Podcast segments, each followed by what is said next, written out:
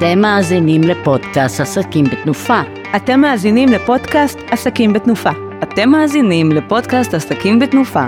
אתם מאזינים לפודקאסט עסקים בתנופה. אתם מאזינים לפודקאסט עסקים בתנופה.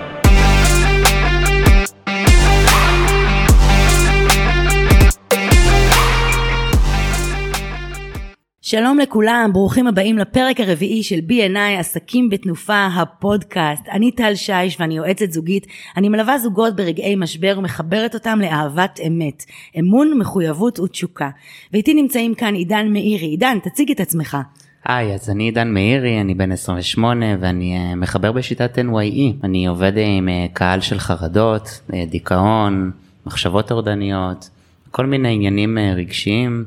בעיקר עם חבר'ה צעירים מגילאי 20-30 ואורית תציגי את עצמך גם את. כן, אני אורית יוסף במרכז לתקשורת אמפתית, בת 57 אבל על גילאית, אה, כמעט 57.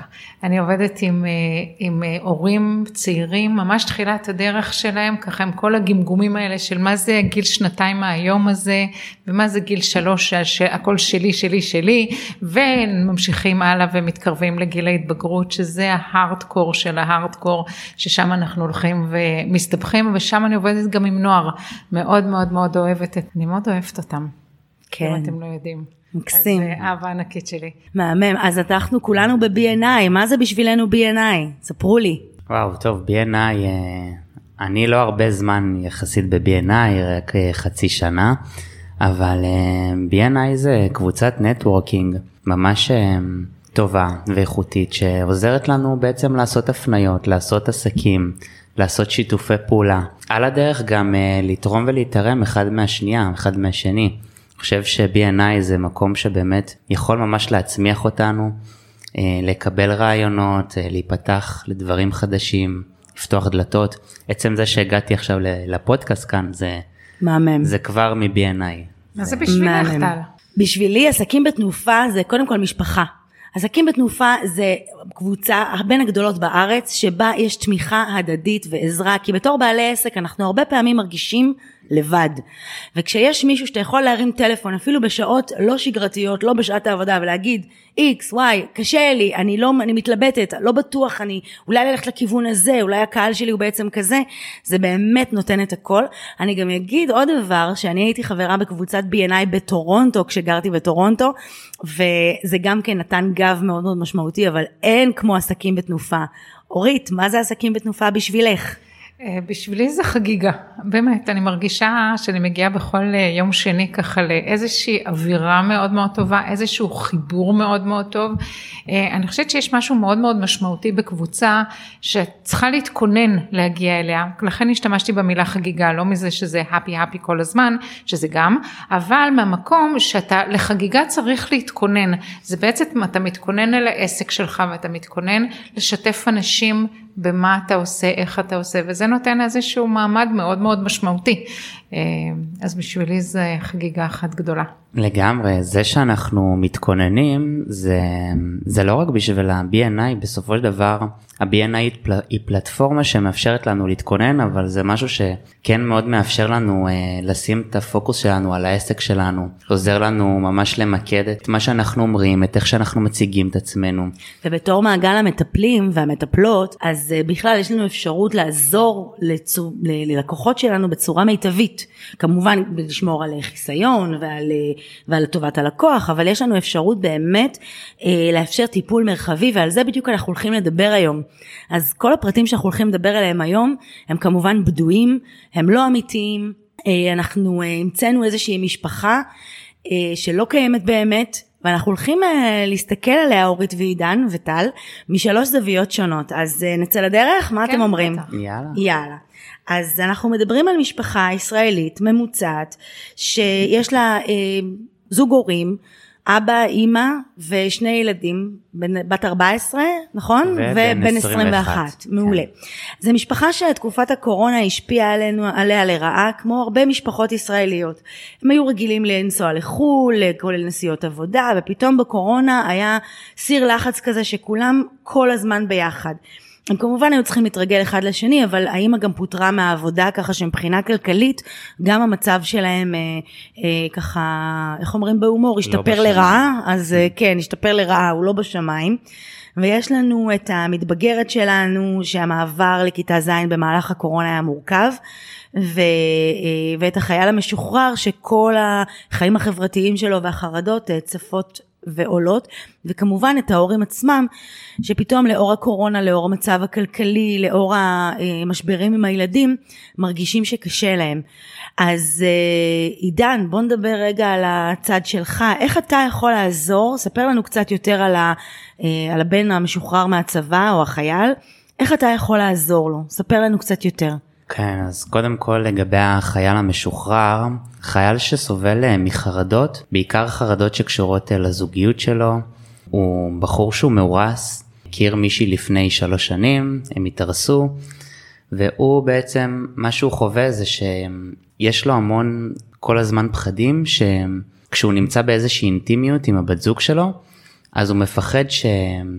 שאולי הוא פתאום לא יימשך אליה, אולי פתאום יש לו משיכה לגברים, אולי הוא, אולי הוא בכלל לא נמשך אליה, והוא גם כל הזמן מפחד אה, לאכזב את המשפחה שלו. זאת אומרת, לאכזב את המשפחה שלו מבחינת ה, גם הנטיות המיניות שלו, למרות שבתוך תוכו הוא אומר, אומר לי כל הזמן, אני יודע שאני, שאני לא נמשך לגברים, אבל זה איזשהו פחד שצף, ולפעמים הפחדים שלנו הם לא מבוססים על ההיגיון, הם לא מבוססים על, על משהו שהוא אמיתי, ו, וזה משהו שהוא נורא נורא מלחיץ, כי זה, זה, זה להתמודד עם באמת מקרה שהוא מאוד מאוד לא פשוט. ובחוץ מזה, יש לו גם איזושהי חרדה שהוא לא יהיה מספיק מוצלח, כמו שהמשפחה שלו מצפה ממנו להיות. מה מצפים ממנו להיות? מה זה מוצלח בשביל המשפחה? מצפים ממנו להיות אה, חכם, מצטיין בלימודים, אה, ללכת במסלול הקבוע, ללכת עם העדר, שזה גם משהו שהרבה מאוד אה, חבר'ה צעירים היום חווים, משהו שאני המון נתקל בו. חבר'ה צעירים שמשתחררים מהצבא וככה מתחילים את החיים שלהם, הם כאילו לא מוצאים את עצמם, הם מתחילים לחשוב, רגע, לאיזה כיוון אני רוצה בכלל ללכת. ההורים שלי רוצים שאני אהיה עורך דין, המשפחה שלי רוצה שאני אהיה, שאני אלמד באוניברסיטה ואני אעשה תואר, אבל אני בכלל רוצה, יש לי איזשהו חלום אה, לעשות משהו אחר לגמרי. וזה משהו שהוא, אה, משהו שהוא מאוד יכול ליצור חרדות. אז איך אתה בעצם יכול לעזור לו, עידן? אז במצב כזה, איך שאני יכול לעזור לו, זה לעזור לו קודם כל להכיר את עצמו בצורה הרבה יותר עמוקה מאיך שהוא רגיל אה, לחיות, כי במצב כזה, בן אדם ברגע שמצפים ממנו למשהו מסוים, אז הוא רגיל להתנהל מתוך הציפייה הזאת, הוא רגיל לחשוב מתוך מה שמצפים ממנו, הוא רגיל לחשוב ממקום של מה אני צריך להיות, אם אני צריך להיות כמו כולם, ובאיזשהו מקום הוא לא מזהה באמת מה הרצון הפנימי שלו. וזה משהו שמעורר בו חרדה כי זה ממש יכול מאוד לערער על הקיום שלו. אז מה היית מציעה לו לעשות? אז מה שהייתי מציע לו לעשות זה קודם כל לעזוב את מה שמצפים ממנו ולהתחיל לשאול את עצמו אוקיי מה אני רוצה. אה, אם אני נגיד רוצה אה, יש לי חלום עכשיו לגור בחו"ל ובא לי אה, לחיות אפילו איזה שנתיים שלוש בחו"ל זה משהו שהוא דיבר איתי עליו אז לבדוק אם זה משהו שבכלל יכול באמת להועיל לו וגם אם זה לא משהו שהמשפחה תומכת בו אז אני רוצה קודם כל לעזור לו לחזק את הביטחון שלו בעצמו ולעזור לו להרגיש יותר בטוח ויותר יציב עם ההחלטות האלה כי הוא מאוד מפחד שהוא ילך באיזושהי דרך שהיא מנוגדת לפרספקטיבה של המשפחה שלו. זאת אומרת, אני, אם אני מבינה אותך נכון, אז אתה בעצם אומר קודם כל אה, להיכנס לאיזושהי מסגרת מסוימת של ייעוץ, שבה הוא יכול להרגיש בטוח, לשאול את השאלות, אה, להעלות את חוסר הביטחון שלו כמשהו שהוא רוצה לדבר עליו, ולאט לאט תוך כדי הייעוץ הזה או הטיפול, לצבור יותר ביטחון כדי לקבל את ההחלטה שמתאימה לו בנקודת הזמן הזאת. לגמרי, בסופו של דבר התהליך שאני אעשה איתו זה תהליך שכן מאוד יעזור לו גם להתחבר לעצמו, לחזק את הביטחון ואז להתחיל להבין מה הוא רוצה. אוקיי, okay, מעולה, תודה. אורית, אלייך, יש לנו מתבגרת, יש לנו את אחותו הקטנה, מתבגרת. כן, יש... שהיום היא בכיתה ט'.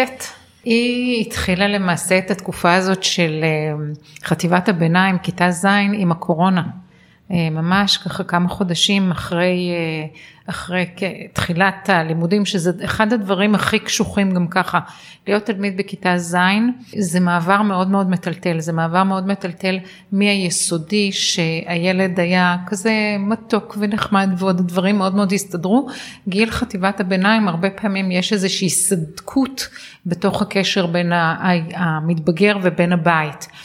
נוצר איזשהו אה, סדק של אה, פתאום אה, מתרחקים מההורים.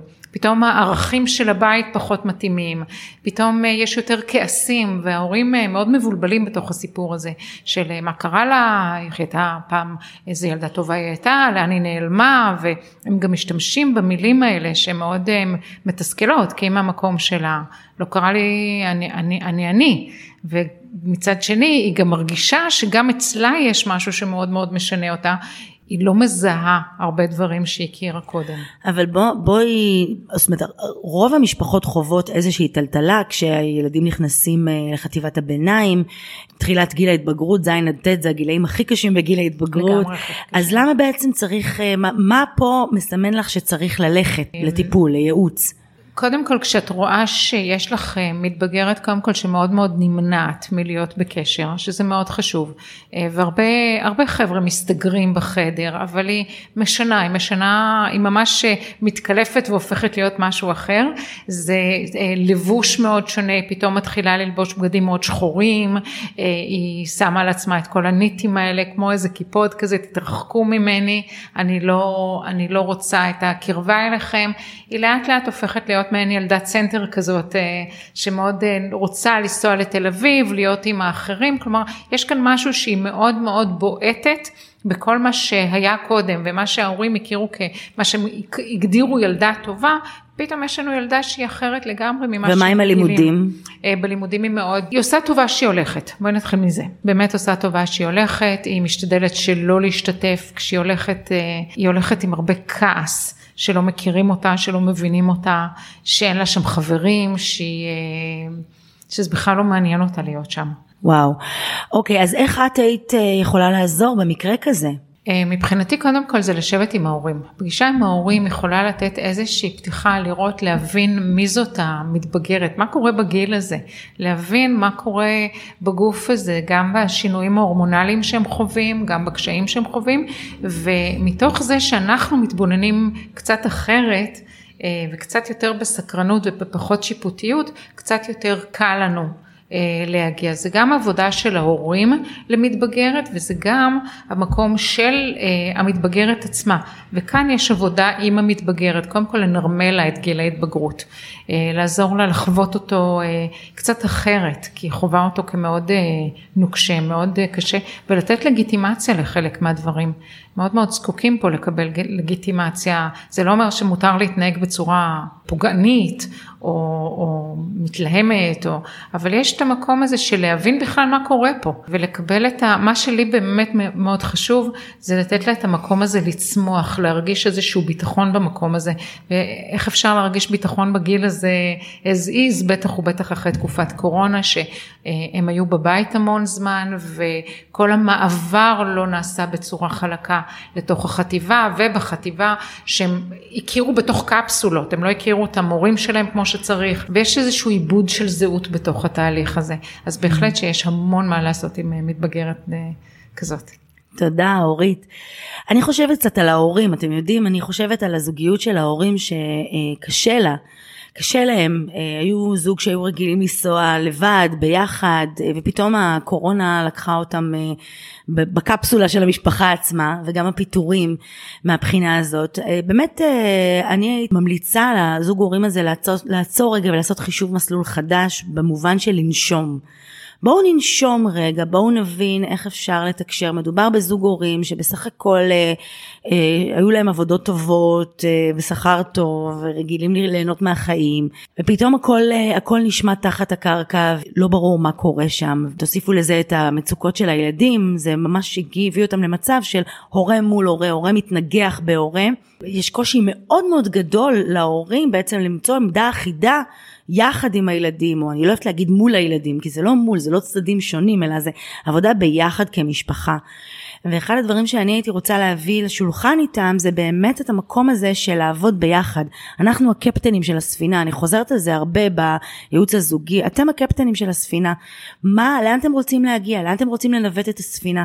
אנה אתם רוצים לקחת את הבית הזה, את, ה, את היחידה הזאת, לא רק את הזוגיות שלכם, אלא גם את הבית עצמו, למקום שמח, למקום אופטימי, למקום של אפשרויות, או למקום של באמת צריך ועוף ו- ו- וחיים את החיים כמו שצריך. אז זה דבר ראשון שבאמת הייתי אומרת להם לעצור רגע לחשוב מה, איך הם היו רוצים לעשות. דבר שני, באמת, גם לנשום את העניין הזה של התגובה. הרבה פעמים, בין אם זה כלפי הילדים ובין אם זה כלפי עצמם. לנשום שנייה ולנסות להבין, זה, זה יש איזה, לעשות זום אאוט. לעשות זום אאוט רגע, וזה אני עושה גם בחדר הטיפולים, כשאני ככה מייעצת, לקחת את הדעה שלי, אבל להסתכל על הסיטואציה הזאת גם מנקודת המבט של השני. וגם מנקודת מבט של זבוב על הקיר. מה היה קורה אם בן אדם חיצוני היה רואה אתכם רבים ככה כמו שאתם רבים, או היה רואה את הבית כמו שהוא, מה הוא או היא היו מבינים על הבית הזה. ואז לשאול את עצמנו, אנחנו באמת רוצים להיות הבית הזה כמו שאנחנו מסתכלים דרך נקודת המבט הכביכול אובייקטיבית הזאת, הזבוב על הקיר? זאת שאלה. ובעצם להתחיל לעבוד על הדבר הכי הכי בסיסי שהוא מעבר לתקשורת, שהוא מעבר לתקשורת, ולהבין כמה זמן יש לנו וכמה פנאי אנחנו רוצים להקדיש להבין שאנחנו אחד בשביל השני כל הזמן. לא להיות אחד נגד השני, לא להיות אה, אני עכשיו, אה, אני, אני והבת נגד האבא והבן, או אני והבן והבת נגד האבא, או כל מיני דברים כאלה שיש לנו בתוך המשפחה. וזה דורש המון המון המון הקשבה, והמון רגע חיבור לעצמנו, ושאלה של איפה אנחנו רוצים להיות. זה ככה בגדול מה שהייתי אומרת.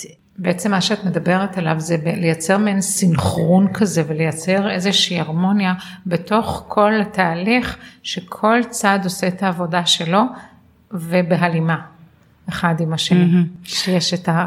שמייצרים בוגר שמחפש את הדרך שלו ומקבל את הכלים האישיים שלו, המתבגרת שמקבלת את הכלים האישיים, ההורים שמקבלים את הכלים הזוגיים ויצירת איזשהו אה, מערך משפחתי ש, שעובד ביחד. Okay. כן. הרבה פעמים אה, אני נתקל ש, שיש כל מיני משברים במשפחה, אז הרבה פעמים הילדים, אה, גם אם זה בוגרים יותר וגם אם זה מתבגרים, נכון אורית?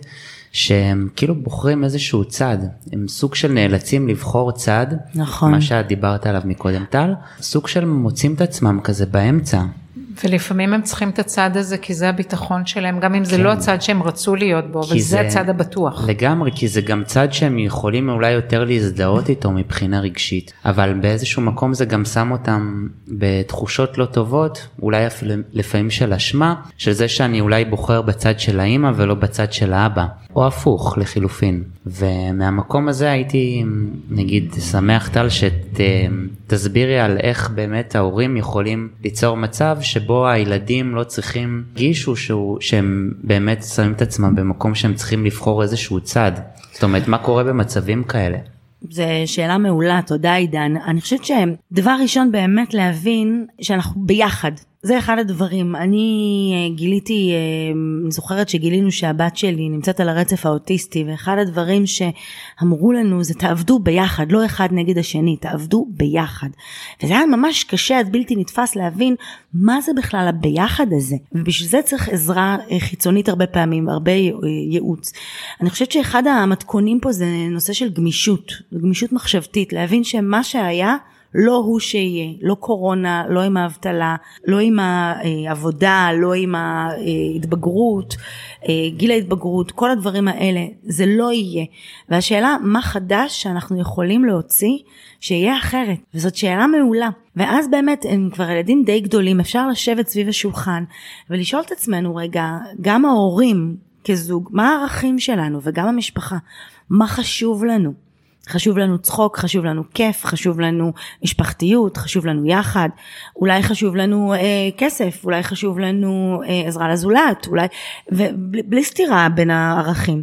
ואז לפי הערכים האלה להבין, זאת אומרת לייצר איזשהו מצב של שיח בתוך המשפחה, קודם כל בין ההורים עצמם. להבין לאן הספינה הזאת הולכת. היה לנו חלום שנצא לפנסיה בגיל 52 עם, אה, ונעשה אקזיט, וואלה אנחנו בני 50 וזה כנראה לא הולך לקרות, או בני 45 וזה כנראה לא הולך לקרות. אז מה עכשיו? האם אנחנו בתוך זה ביחד, או האם אנחנו אחד נגד השני אוכלים אותנו? נכון, יש את העניין הזה שצריך להבין באמת מה חשוב לנו בתוך המשפחה. אבל הרבה פעמים ההורים לא כל כך מזהים מה חשוב לילדים אה, ולמתבגרים mm-hmm. ולחבר'ה האלה, אה, נגיד הבחור הזה בין ה-20, יכול להיות שבאמת בין 21 שחווה את החרדות, יכול להיות שנגיד ההורים חשוב להם משהו מסוים, אבל הוא חשוב לו משהו אחר, ואז הרבה פעמים אה, יש מצב שההורה לא לגמרי יכול להבין אותו, וזה המקום שבאמת להתחיל לפתוח יותר תקשורת, כמו שאת אומרת אורית, תקשורת מקרבת. תקשורת בגובה העיניים. וזה המקום באמת של להתחיל גם יותר להתעניין בילדים במה מה באמת איך הם באמת מרגישים מה חשוב להם מה קורה שם מתחת לפני השטח כי הרבה פעמים ההורים בכלל אין להם מושג במה שקורה לילדים במה שחשוב להם והם כאילו יודעים הם חושבים שהם יודעים הכי טוב הם חושבים שהם ממש יודעים מה הילד צריך, מה הוא רוצה. ושכחנו שהוא לא. קצת התבגר. וזה בדיוק כן. העניין שערכים של מבוגר לא תואמים ערכים של בוגר צעיר או אה, מתבגר, כי לצורך העניין מתבגר יבעט בערכים של הבית בשלב הזה, הוא צריך לבעוט בערכים, זה נשמע נורא, הוא צריך, אבל הוא כן. צריך לפנות, אני תמיד מדמיינת את זה כאיזשהו ארון גדול שהוא צריך להוציא את כל הערכים החוצה ולבדוק אותם אחד אחד, מה קטן עליו כבר, מה לא מתאים, את מה הוא פחות אוהב, את מה הוא כן אוהב. ואחד הדברים שאני תמיד תמיד אומרת להורים, תשימו לב שבסוף הם יחזירו את חולצות ה basic, שזה הערכים של הבית. זה הווינטג'. זה בדיוק, כן. זה בדיוק הדבר הזה שהוא מוכר להם והוא בסדר, אבל כדי שהם יוכלו לעשות את זה, קודם כל הם צריכים להוציא. ואז להחזיר. כדי ואנחנו, לזהות את בדיוק, עצמם. ואנחנו המקום שלנו זה אה, לעבוד על עצמנו, לא להיעלב כשהוא עושה את זה, אלא לתת לו את המקום הזה ולהבין שזה דבר שהוא נחוץ כחלק מהגדילה, חלק מהתהליך שלו. מקסים, אני, אני רוצה להגיד עוד משהו לגבי ההורים, שגם אצל ההורים יש תהליך מסוים של גדילה. זה חשוב להגיד את זה, יש תאריך מסוים של גדילה, אה, ואת מדברת גם אורית על, וגם אתה עידן, על העניין של תקשורת. בוא, בוא נדבר על זה רגע, על העניין של תקשורת. איך בעצם מבססים תקשורת חיובית, תקשורת אמפתית, תקשורת מקרבת? אורית, את רוצה להגיד על זה משהו? בטח, אני חושבת שקודם כל הדבר, הבסיס של הבסיס של הבסיס זה כבר איזשהו טיפ. קודם כל, אל תתחילו בשאלת שאלות, אל תחדרו. קודם כל תתחילו מהקרבה הזאת שרק לרצות את הנוכחות אחד של השני. יש לנו איזושהי נטייה, אני קוראת לזה להתנפל. איך היה היום, מה היה, זה, זה נכון, אבל זה לא רלוונטי לשניות הראשונות של, של הקשר. כי בשניות הראשונות האלה, הדבר הכי חשוב זה להראות שאני רואה אותך, שאיזה כיף להיות איתך. אם אני עכשיו אומרת לעידן, היי מותק, איזה כיף לראות אותך, אוטומטית עידן ירצה להישאר נוכח בקרבתי. אם אני אגיד לו, איך היה היום, טוב, סבבה, והוא ייעלם. לעשות את החיבור הזה, שיגרום לכולם לרצות להיות בקשר. מהמם, אז עידן, כמה טיפים וכלים, אנחנו לא מאמינה שהזמן שלנו כל כך עף, אנחנו כמעט ארבע דקות אה, לסיום, טיפים וכלים בקצרה לסיכום, עידן. אנחנו בעצם שואלים הרבה פעמים את השאלה, איך אנחנו יודעים בכלל מתי אנחנו צריכים ללכת לטיפול והאם בכלל? זו שאלה שהיא עולה לנו המון המון פעמים. ככה טיפ ראשון שאני רוצה להגיד זה שהרבה פעמים יש את העניין של חשוב ודחוף. רוב האנשים שמגיעים לטיפול הם כבר מגיעים על המצב של הדחוף. וזה ממש כמו שאנחנו הולכים אה, לרופא שיניים, רק שממש ממש ממש כואב לנו ויש לנו איזושהי דלקת, אבל הרבה פעמים אנחנו נרצה לעשות את זה גם כשזה גם כשזה לא דחוף, עוד לפני, נרצה להקדים תרופה למכה, כי במקום הזה אנחנו הרבה פעמים, יהיה לנו הרבה יותר קל לעבוד ואנחנו לא נגיע במצב שהוא אקוטי. הטיפ השני, אנחנו רוצים שזה יבוא ממקום של רוצה ולא ממקום של צריך, כי הרבה פעמים אנחנו נרגיש שאנחנו צריכים ללכת לטיפול, אבל אה, לא תמיד אנחנו באמת נרצה.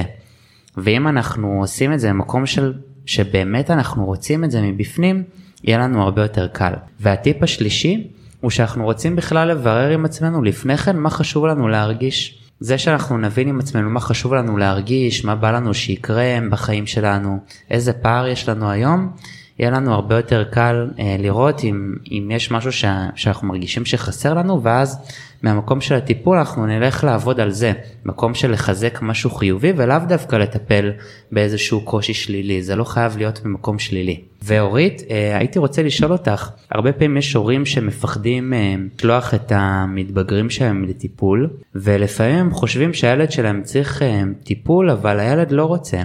מה, מה עושים במצב כזה? אני חושבת שקודם כל אה, הורה שמזהה שיש משהו עם הילד שלו, כדאי שירים טלפון ויברר. יברר עם אותו אדם שהוא מתכוון, בין אם זה אני או בין אם זה מישהו אחר, באמת להתקשר, לדבר, לשתף בקצת. לפעמים הבעיה היא לאו דווקא בצד של המתבגר, אלא בצד של ההורה שלא מצליח להבין את המתבגר. אבל גם את זה צריך לדעת, צריך לדעת איך לעשות את זה. והיה וכן צריך אה, עבודה עם המתבגר, גם גם כאן צריך לעשות את זה מאוד מאוד יצירתי, כי מתבגרים זה הרבה פעמים, איך אומרים לי? זה בונקר, אין סיכוי שהוא ידבר. בואו נראה אתכם, תהיו איתי 30 שניות, הוא מזמר, הוא לא רק מדבר. והמקום הוא לדעת איך עושים את זה, קודם כל איך מייצרים את החיבור הזה כדי שהוא ירצה לשתף. והרבה פעמים התובנות, שיש פה עבודה מאוד עמוקה בשני הצדדים בתוך התקשורת הזאת. ודבר הכי חשוב עם מתבגרים, אני תמיד אומרת שזה כמו תהליך של תמ"א 38. אתם זוכרים תמ"א 38 זה שאנחנו רואים עכשיו את השיפוץ הזה, אבל קודם צריך להשיג היתרים, צריך לעשות את העבודה, זה תהליך, המוח של מתבגר הוא כמו תמ"א 38, זה תהליך של שיפוץ בתוך הבית, בתוך המוח שלו עם הקונגו הזה, שעושה לו מלא מלא מלא רעשים והמון בלגן בתוך הסיפור הזה, זה משהו שנבנה, כמו שאנחנו לא ניכנס למטבח ונתחיל לעבוד כשאין את המקרר ואת הכיור, אנחנו גם איתו לא יכולים לבקש ממנו להיות משהו שהוא לא מסוגל עדיין. אז יש פה המון תובנות שצריך uh, לעבוד צריך איתם. צריך פה המון סבלנות. וואי, אלוהים, כמה. וטל, תגידי, ומה עושים ההורים בסיפור כזה?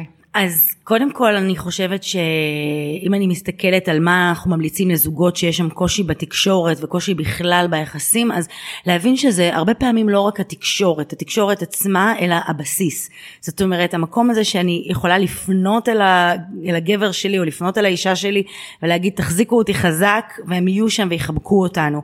אז להבין שהתקשורת היא נדבך חשוב, אבל לפני זה זה להבין שאנחנו שם אחד בשביל השני. מבחינת תקשורת הטיפ השני הוא לתרגל מסרים של אני ממקום של רגש. אה, מה אני מרגישה, לא מה אתה עשית, אלא מה אני מרגישה, מה חשוב לי, מה אני זקוקה, ולכן לסיים אותם בבקשה.